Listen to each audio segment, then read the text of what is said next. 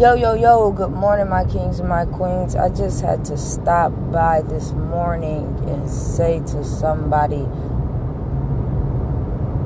because what you must gain out of your situation and process. Things are going to happen more and more, but in different ways. It is not to get frustrated, it is not to get angry because we don't know how to handle the situation. Yet, try and see what the situation is trying to show you. I don't know who that was for, but the test is here.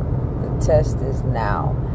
And every day you feel like I'm, I'm trying, I'm doing this, I'm doing that.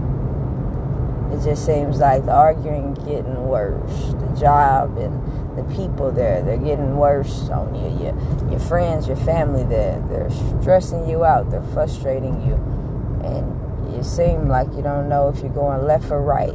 Just keep going the way that the Lord is telling you to go.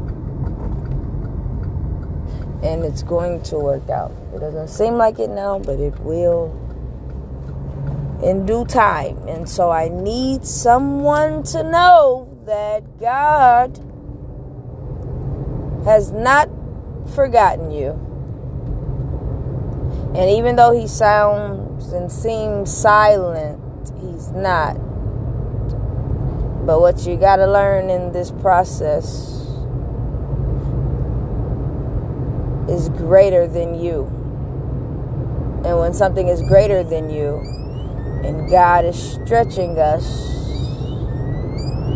then things do start to seem like they get more and more frustrating. But that is all a part of the plan, people. Sometimes it gets worse before it gets good. But I love you this morning, and I just wanted to come drop that little token with somebody. Um, whether you're listening on your way to work, whether you're listening 10 years from now, whether you're listening at nighttime, wherever you're listening and whenever you're listening, know this word is for you. I love you. I love you. I love you. Have an amazing, amazing Tuesday.